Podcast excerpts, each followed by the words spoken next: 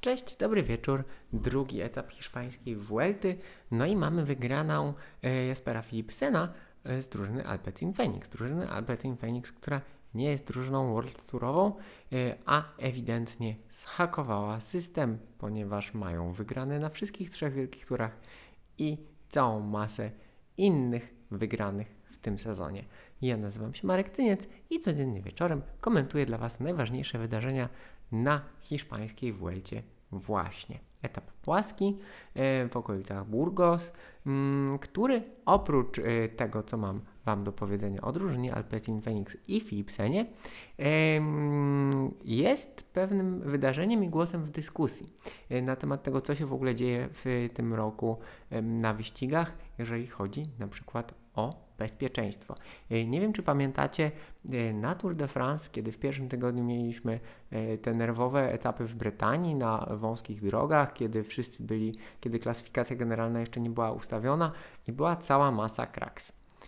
Wtedy jednym z głosów było to, że być może wielkie tury powinny rozpoczynać się od prologu, który ustawi klasyfikację generalną, a po drugie, może jednak na początku lepiej byłoby unikać takich wąskich dróżek. No i co? No i mamy hiszpańską Vueltę, gdzie w teorii y, część peletonu nie jest aż tak bardzo zmotywowana do walki y, o wygrane etapowe, ponieważ y, niektórzy są zmęczeni, niektórzy trenują do Mistrzostw Świata i tak dalej. Niektórzy po prostu zostali dokooptowani do składu troszkę na ostatnią chwilę i tak dalej, i tak dalej. Te wszystkie zastrzeżenia, które są do hiszpańskiej Vuelty. W związku z tym teoretycznie chętnych do tego, by być z przodu jest mniej. Po drugie, e, mamy dość szeroką drogę e, prowadzącą do finiszu. Po trzecie, właśnie mieliśmy krótką czasówkę, która ustawiła klasyfikację generalną. No i co? Mamy około 4,5 km do mety i bam, mamy kraksę. Mamy kraksę, e, na szczęście nie jakąś, z tego co wiem i z tego co się orientuję, nie jakąś bardzo poważną w skutkach, ale jednak w związku z tym e, jakby wszystkie te e, argumenty, które padały w czasie w Tour de France, no na przykład ten dzisiejszy etap na Vuelcie e, podważa. I co mamy z tym zrobić? I tak źle, i tak niedobrze. No niestety to jest nieodłączna część kolarstwa. Tak się zdarza, tak się zdarza na wielkich turach, tak się zdarza na mniejszych wyścigach.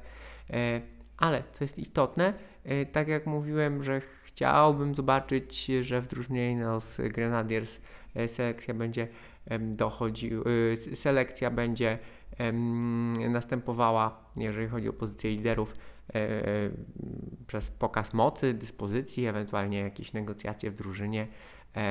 No to dzisiaj straty ponieśli Jec i Siwakow nie bardzo dużo, ale jednak.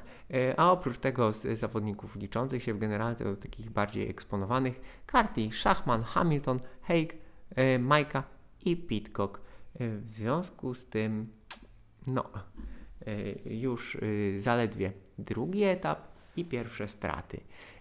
Także to jest jeden z tych elementów, które dzisiaj, e, na który dziś warto było zwrócić uwagę. Na drugi, no to właśnie e, wygrana Jaspera Philipsena. Po tej kraksie oczywiście tam było troszkę zamieszania, zwłaszcza, że ta kraksa była tuż przed tą strefą ochronną 3 e, km. W związku z tym to na pewno wpłynęło na kwestię rozprowadzenia i tak dalej. Żeby nie było wątpliwości, no to zawodnicy Alpecin Phoenix też uczestniczyli w e, rozprowadzeniu.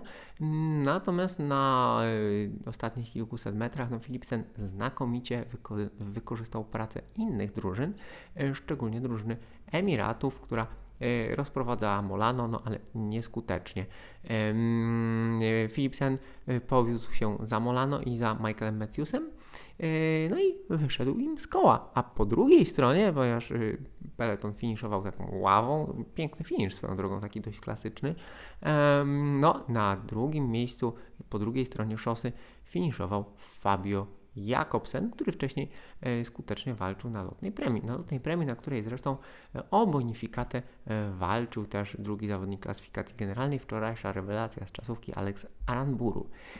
W związku z tym naprawdę, naprawdę ciekawy finish, no i z fajnym, z fajnym rozstrzygnięciem.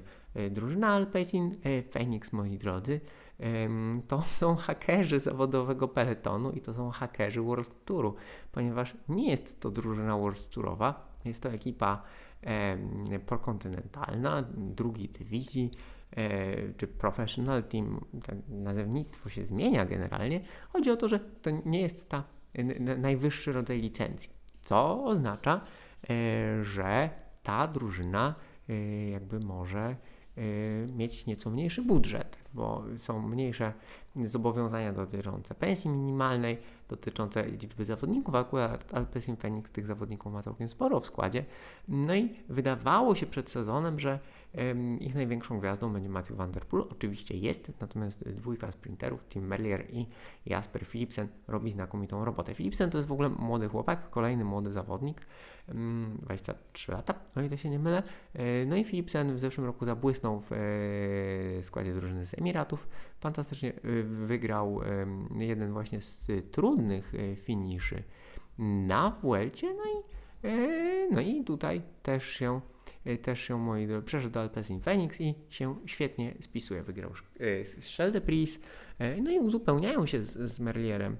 Warto powiedzieć właśnie, że oni jako drużyna, najlepsza drużyna drugiej dywizji mają automatyczne zaproszenie do wyścigu World Touru, ale nie mają obligacji, nie są zobowiązani do tego, żeby startować we wszystkim, więc mają pewną elastyczność.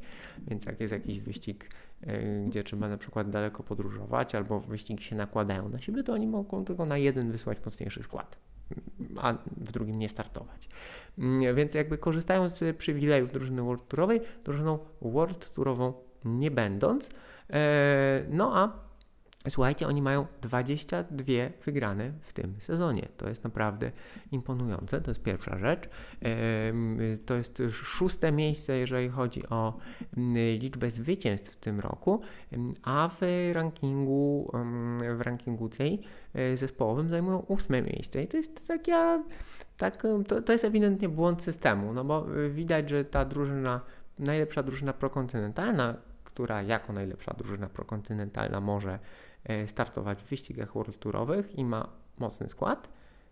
Z dużym prawdopodobieństwem, jeżeli nic się nie posypie, oczywiście to jest, to jest sport, ale jeżeli nic się nie posypie, no to może nią prawdopodobnie zostać na zawsze albo, e, albo prawie na zawsze. E, zatem, bo w tym roku to wygląda tak, że w tym roku to wygląda tak, że Alpecin Phoenix ma już w rankingu tej dwa razy więcej punktów niż tam następna e, drużyna drugiej dywizji, czyli, e, czyli Arkea. E, no więc y, ewidentnie, ewidentnie zhakowali system. Możliwe, że drużyna Total Energies zatrudniając Petera Sagana chciałaby zrobić coś podobnego. Natomiast czy im się to uda? Nie wiadomo. Na razie Alpecin Phoenix ewidentnie, ewidentnie radzi sobie znakomicie. Nawet jeśli Matthew Van Der Poel nie startuje. Merlier, tak jak powiedziałem, Merlier i Philipsen robią świetną robotę. Jakby co chwilę, co chwilę gdzieś wygrywają, więc super sprawa dla Alpecin, dla producenta szamponów z kofeiną yy, i no, dla rowerów Canyon, które tutaj niewątpliwie yy, odgrywają istotną rolę, zarówno finansową, jak i sprzętową.